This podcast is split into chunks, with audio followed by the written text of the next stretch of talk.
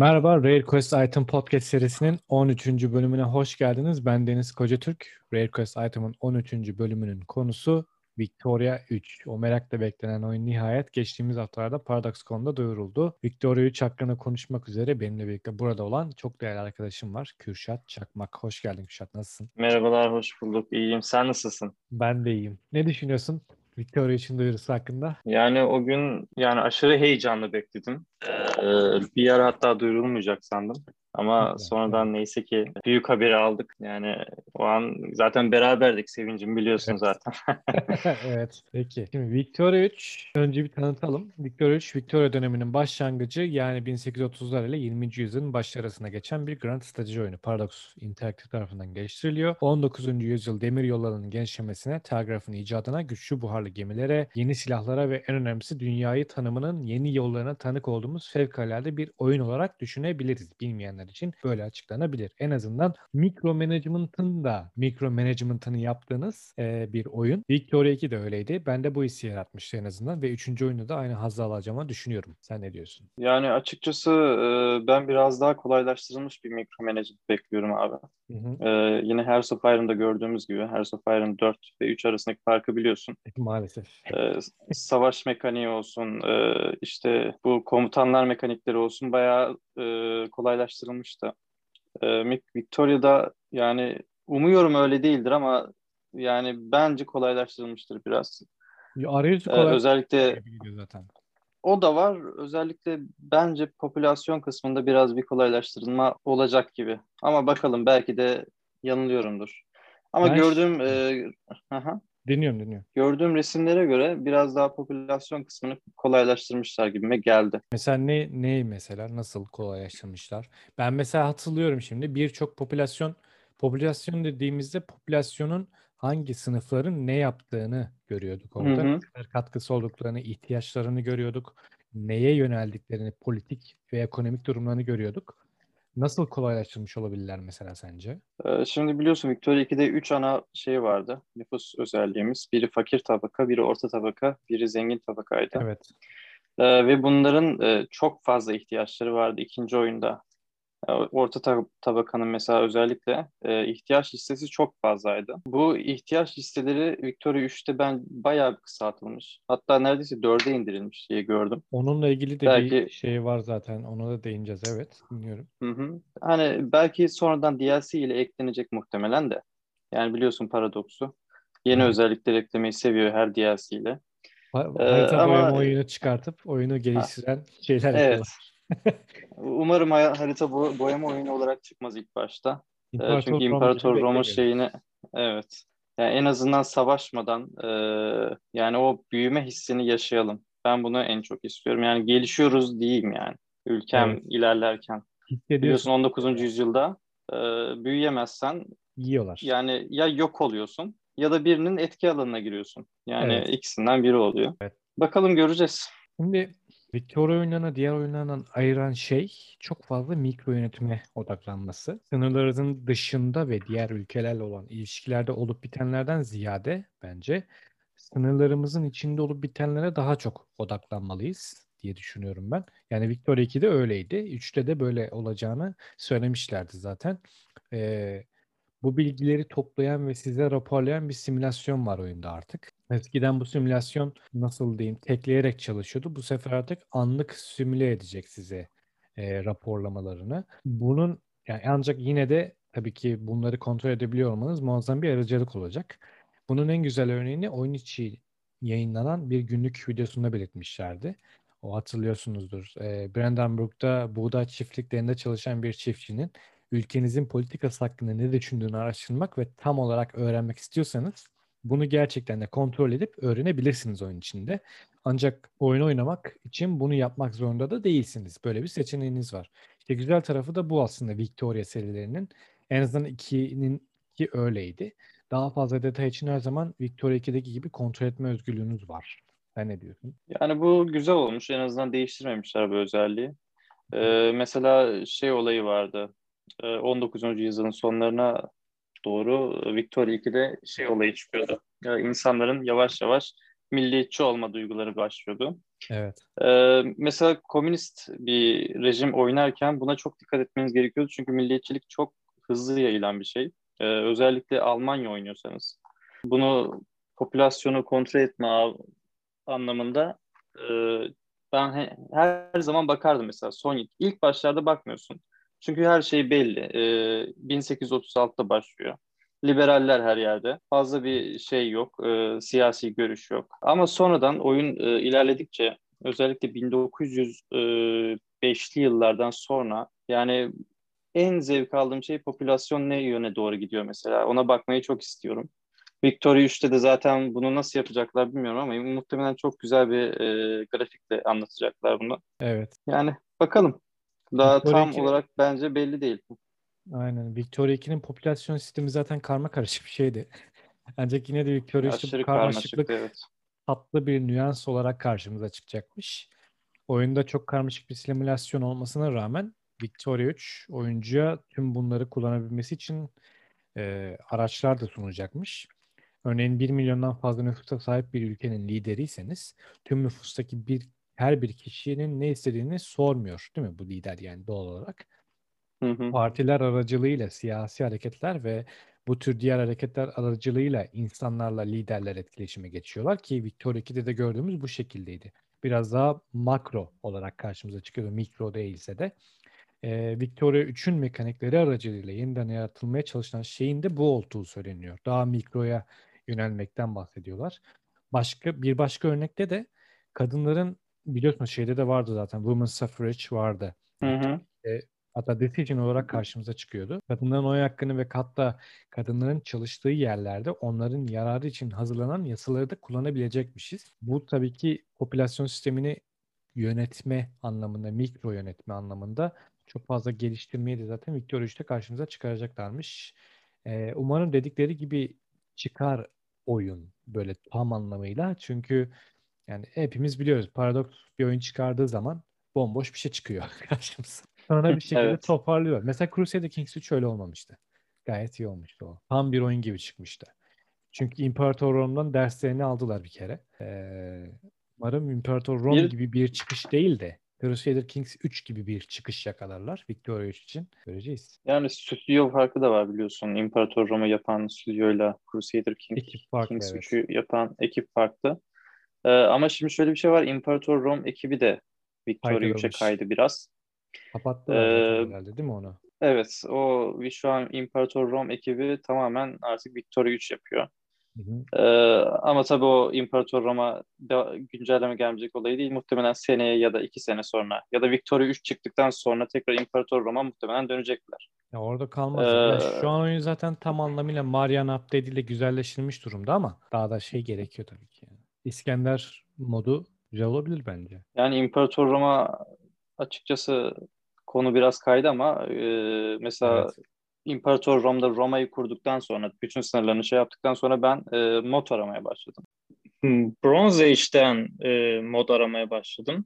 E, şöyle mesela e, bu biraz daha eskiye, daha antik dönemler mi? An, e, şey neydi o? Babil, Lidya, Lidya işte o dönemlerin modlarını indirdim, buldum. Millet, Lidya, Hitit. Ee, evet, bence çok da zevkli ayrıca sana da öneririm. ben onu gördüm ee, ama çok e, tuhaf göründü. Bitmiş mi bir mod mu yoksa devam ediyor mu geliştirilmesi? Yani yarım yamalak Hala mı devam ediyorlar.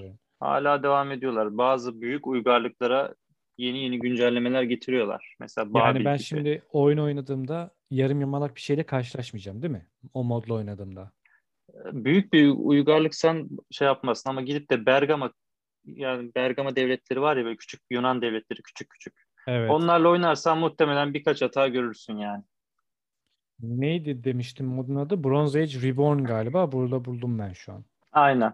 Doğru. Aynen. Tamam. Bu zaten şey Yunanistan'dan şeye kadar olan Mezopotamya'nın e, Sümer tarafına kadar Ur şehrine kadar olan her yeri içeriyor hı. Bronze Age Evet. Reborn adı. Tamam. Evet, dinliyorum. Ee, yani Victoria'ya geri mi dönelim? Evet, Victoria'ya geri Yoksa ne dönelim. yapalım? Şimdi Ya, şöyle evet. ben bir konuya gireyim.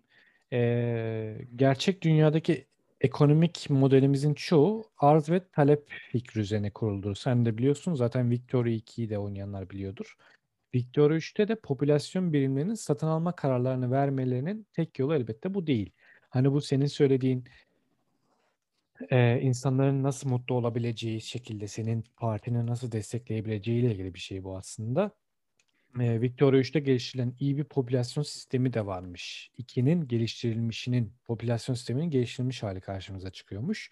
Bu nedenle popülasyonun lüks ihtiyacı veya temel mal ihtiyacı gibi belirli ihtiyaçları da var. Ve seçtikleri mallar genellikle pazarlarında en çok bulunan ve en ucuz olanına dayanıyormuş. Ancak bazı durumlarda da tüm kültürler büyülerine buna e, büyüye kullanarak büyüyebilirmiş. Yani tüm kültürlere karşı e, ilgileri artabilirmiş bu şekilde.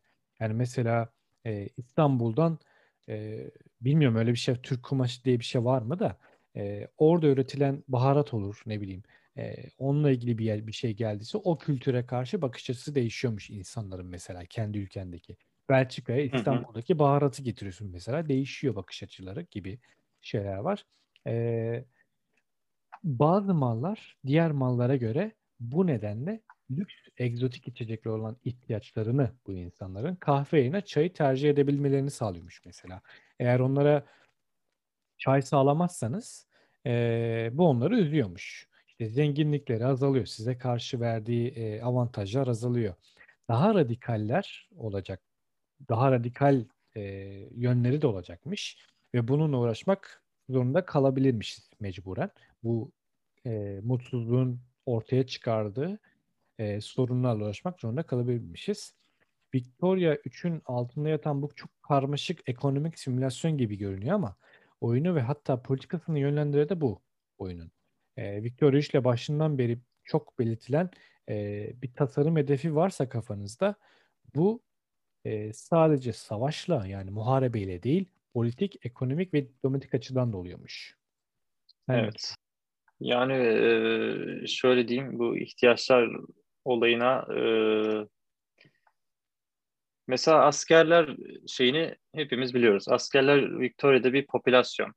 Evet. E, bu askerlerin e, Victoria 2'de, Victoria 3'te nasıl olacak bilmiyorum ama Victoria 2'de bazı yani diğer oyunlara göre bazı ihtiyaçları var.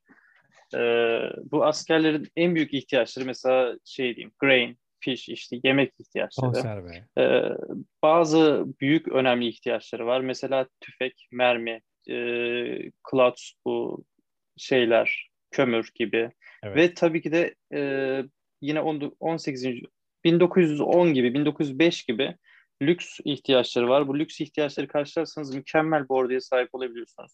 Bunlar da mesela... Değil mi onlar? Yani aslında yani mesela lüks atıyorum Hüsar eğittin. Hüsara lüks kıyafet lazım eğitilmek için. Evet, e, lüks kıyafet. Mesela şey çok önemli, radyo. E, şey olayı var, bu likör mesela lüks işi evet. diye geçiyor. E, otomobil, kahve. İşte yakıt çok önemli mesela full olayı. E, bu Victoria'nın son yıllarında artık askerlere bu gerekli. Yani Hı-hı. bunları karşılamazsanız orada şeyiniz e, bayağı düşüyor kaliteniz. Yani Europa Universalist'teki bu şey değil de bir ordu morali, ordu disiplini değil de bunda direkt ihtiyaca göre artık ordunun kalitesi e, ve savaşma azmi bu ihtiyaçlara göre genelde çıkıyor. E, yine bunlardan örnek verebilirim. Tabii yine asker popülasyonunun Victoria 2'de aşırı derecede bir önemli kısmı da e, askerlerin ideolojisi var. Bu da Harbi, çok tehlikeli evet. olabiliyor. Ee, mesela ordunuzda komünist ya da faşist askerler olabiliyor. Hatta askeri bırakın officerlarınız bile faşist ya da komünist olabiliyor. O daha tehlikeli.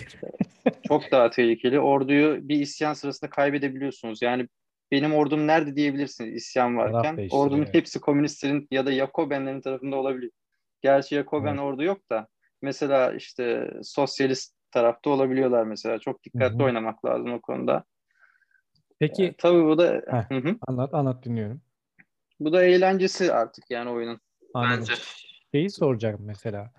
Victoria 2'de generallerin ya da amirallerin özellikleri otomatik atanıyor ya. Yani normalde en iyi generali atamak için unassign edersin sonra assign edersin bir başkasına. Bu sistemi bence çok kolaylaştırmaları gerekiyor. Çünkü mesela bir ton general var. Tamam o sen otomatik general create ise kapatabiliyorsun ama e, çok fazla general olduğunda kontrol etmesi güç oluyor. Yani ben sürükle bırak mantığıyla bunu yapmak istiyorum. Mecburen tıklıyorum, unassign ediyorum önce. Sonra yapmak istediğime tıklayıp assign aktif duruma getirip onu başına getirmeye çalışıyorum ben ordunun. Ve bu çok zorluyor. Mesela e, bunun yanı sıra Hearts of Iron'daki gibi generallerin özelliklerini atayabileceğimiz bir skill ağacı da yapmaları güzel olabilir mesela. Onlar experience elde ederler zaman içerisinde savaştıkça. Evet o güzel olur cidden.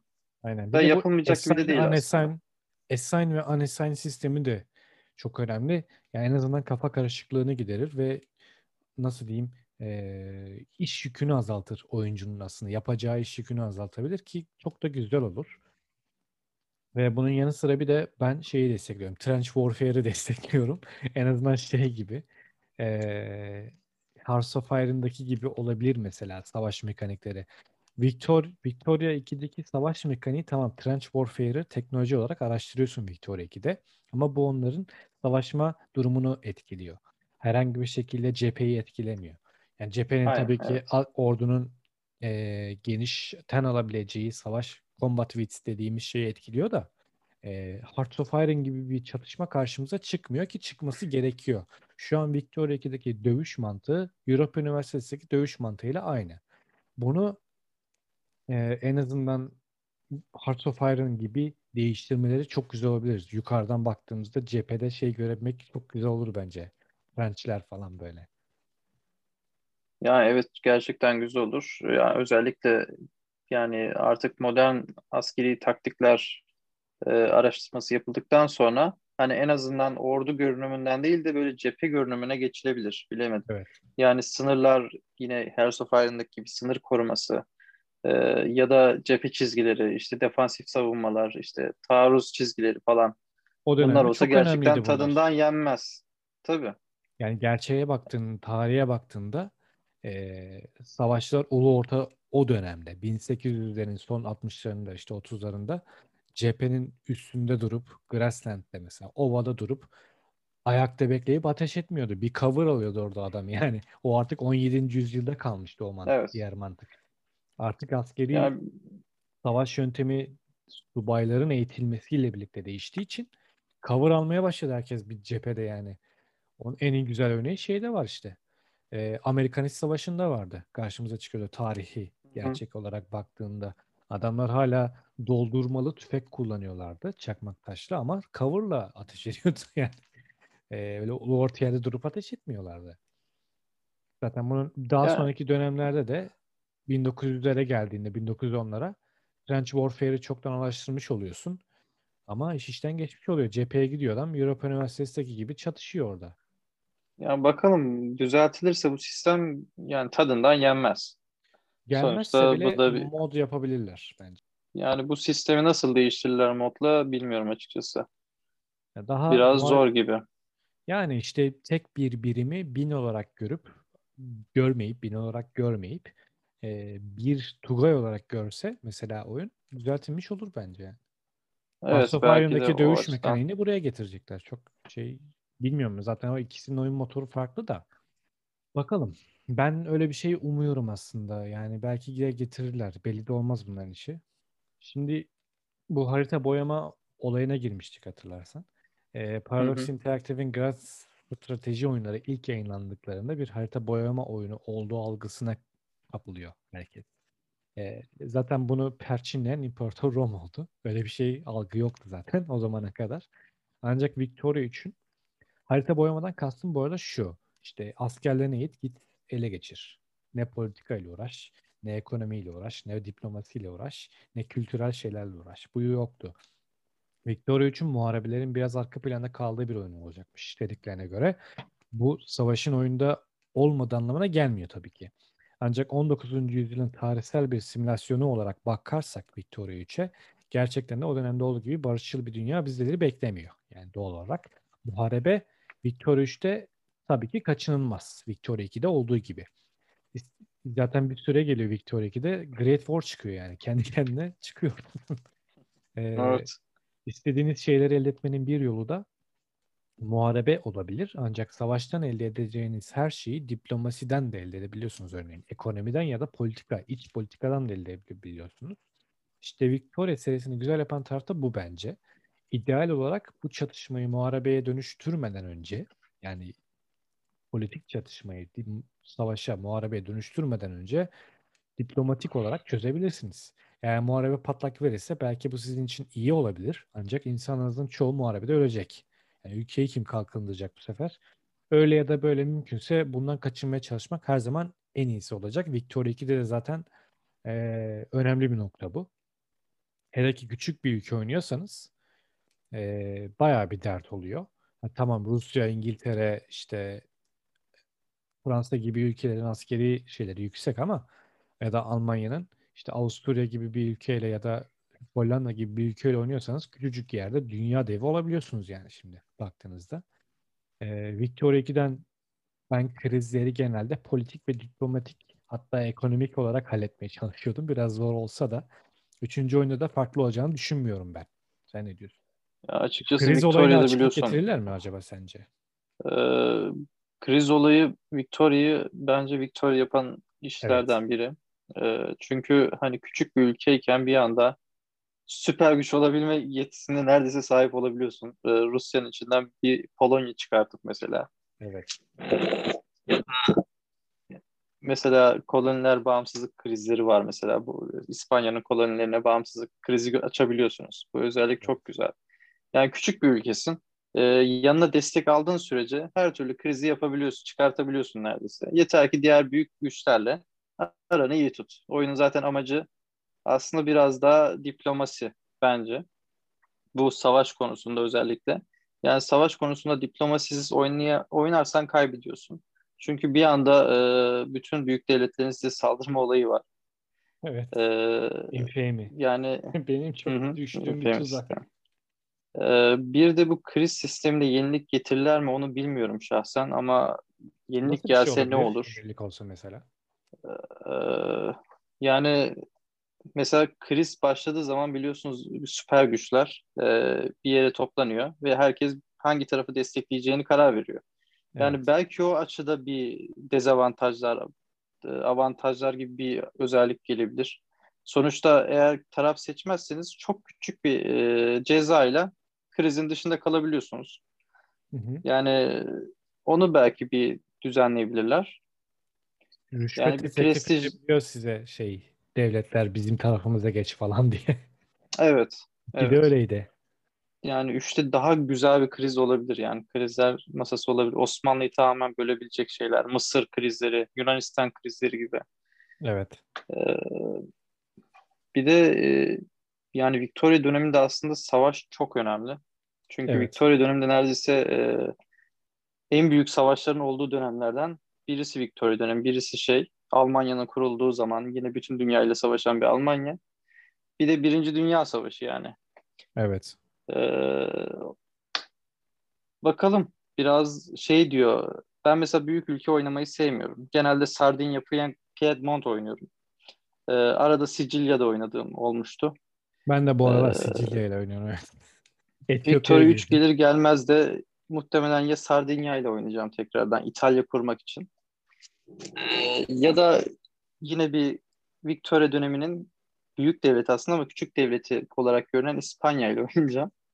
Ee, İspanya çünkü o dönemler aşırı zor durumda. Donanması İngilizler tarafından daha yakın bir zamanda yok edilmiş olduğu için kolonilerin hepsi bağımsızlık isteğinde. Yani 2-3 sene içerisinde kolonilerinizi kaybediyorsunuz. Victoria 2'de Evet. özellikle. Evet. Donanma yok çünkü. İngiltere hı. donanmayı tamamen yok ettiği için e, İberya Adası'nda nasıl desem yani hapis kalıyorsun. Yani yanında Fas'a gidebilirsin. Fas'ta pek şey etkili değil aslında. Yani illaki süper güç olmanız için çok çalışmanız gerekecek. Fabrika kasmanız gerekecek. Yani İspanya açıkça çok zevkli bir ülke diyebilirim yani. Evet. Bir de süper güç olmak için şey yapmaya gerek yok. Büyük ülkelerle oynamaya gerek yok. Yani. Japonya'yla uncivilized nation olarak başlayıp süper güç olma ihtimaliniz var yani. Ee, Evet. ya da Hollanda'yla, Belçika'yla, Sicily ile, Piedmont'la süper güçken süper güç olmayan secondary power'a bile düşebiliyorsunuz böyle bir durumlarda. Öyle bir krizler çıkıyor ki imkanı yok çıkmanın yani o krizden. Savaşsız. Savaş çıkınca hangi taraf güçlüyse zaten al, al aşağı ediyor yani.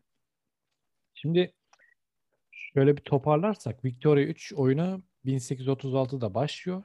1936'da bitiyor. E, kesin olan bir şey varsa da bu tarihteki önceki dönemlere kıyasla muazzam bir teknolojik değişim ve muazzam bir siyasi değişim olan dönemlerden geçiyor oyun.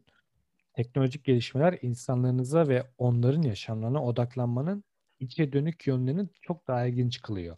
İşte konuştuğumuz o e, insanlarınıza daha fazla e, ulaşabileceği kaynak vermek. Radyodur, otomobildir, e, ticari anlamda onlara daha fazla olanak tanımak. İşte baharat, değerli taşlar, lüks kıyafetlerdir, şunlardır, bunlardır. Bu yönden baktığınızda teknolojik gelişmeler ve ekonomik ticari gelişmeler çok fazla etkiliyor oyunu. 19. yüzyıl aynı zamanda alternatif tarih için de harika bir dönem aslında. E, çünkü olayların farklı şekilde sonuçlanması için çok fazla potansiyel var. Yani Rusya size hasta adam dese bile Osmanlı'da oynarken e, bir anda Rusya'ya höt deyip yanınıza İngiltere'yi Almanya'yı alıp bitirebiliyorsunuz yani krizi. E, bu şekilde olaylar da yaşanıyor. Victor 3 tıpkı Victor 2'de olduğu gibi pek çok mekanik ve potansiyel bir karmaşıklığa sahip olsa da bence göz korkutmayacak derin bir oyun yapısına sahip. Çünkü basit bir şekilde öğrenilebiliyor. Her ne kadar diğer paradoks oyunlarında, grand strateji oyunlarında birkaç yıl geçirip oyunda tamamen uslu olma mantığı varsa da e, bir şekilde alışıyorsunuz. Oyunun tutorialları gayet iyi. E, bir de küçük Kürşat'ın söylediği gibi küçük ülkeyle başlamak her zaman mantıklı oluyor.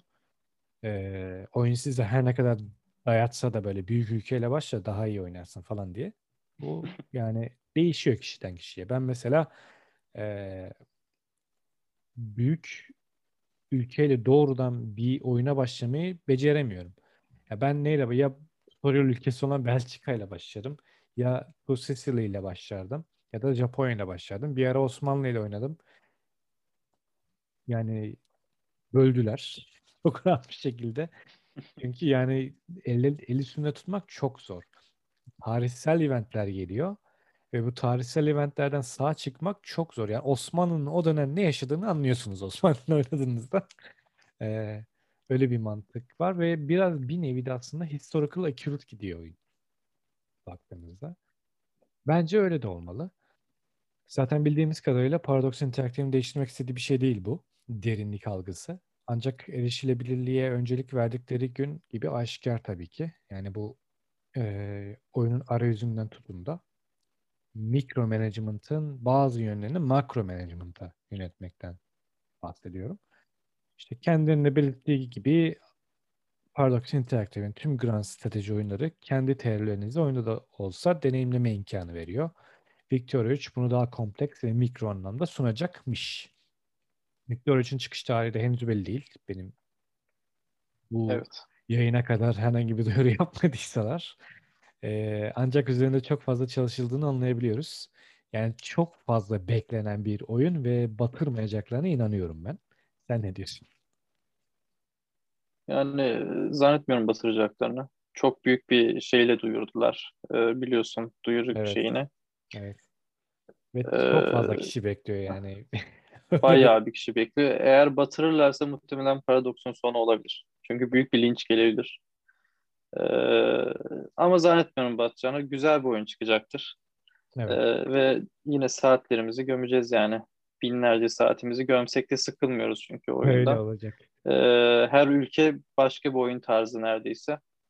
Ee, İng- yani İngiltere ile oynayıp yani binlerce saatini veren insanlar var sadece İngiltere'ye. Ee, yani bekliyoruz merakla. Bakalım. Evet. Şimdilik geliştirici günlüklerinin yayınlanmasıyla birlikte daha fazla bilgiler öğrenmeye devam ediyoruz. Paradox Interactive'in resmi forum sayfasında Victoria bölümünde, Victoria 3 bölümünde dev dairelerle yani geliştirici günlükler hakkında bilgi alabiliyorsunuz. Şimdilik bizden bu kadar. Buraya kadar dinlediğiniz için teşekkür ederiz. Kürşat Çakmak bizimleydi. Victoria 3 hakkında konuştuk. Umarız keyifli geçmiştir. Sen ne düşünüyorsun Kürşat? Yani bence çok keyifli. Çünkü oyun da çok keyifli. Ee, keşke multiplayer de oynayabilsek şu oyunu ama birkaç Olmuyor sıkıntısı var biliyorsun. Ee, Evet. yani biraz uğraşmak gerekiyor.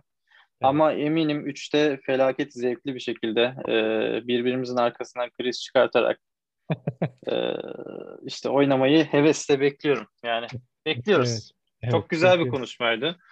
Yani bence bu podcastlerin daha çok paradoks oyunu ağırlıklı olabilir. Mesela bir dahakine de Europa konuşabiliriz. Ya da diğer bölümlerde de Hearts of Iron konuşabiliriz. Olabilir. Ee, Onun yeni DLC'leri hakkında konuşabiliriz. Tabii mesela Hearts of Iron'da yeni DLC geliyor. 5 yıldır neredeyse beklenen bir Rus DLC geliyor. Evet. Ee, aşırı merakla bekliyorum onu da. Çünkü Rus ağacını muhtemelen canavar yapacaktır. Yani Rus ayısı cidden ayı olarak gelecek Almanya'nın üzerine gibime geliyor o ağaçla beraber. Olabilir. Fabrikaya ve tanklara odaklanan bir Hı hı. expansion'mış, DLC'miş gibi geliyor bana da. Evet, o zaman Rare Quest Item Podcast serisinin 13. bölümünde Kürşat Çakmak'la birlikte Victoria 3 hakkında konuştuk. Şimdilik bizden bu kadar. Kendinize çok dikkat edin. Hoşçakalın. Hoşçakalın.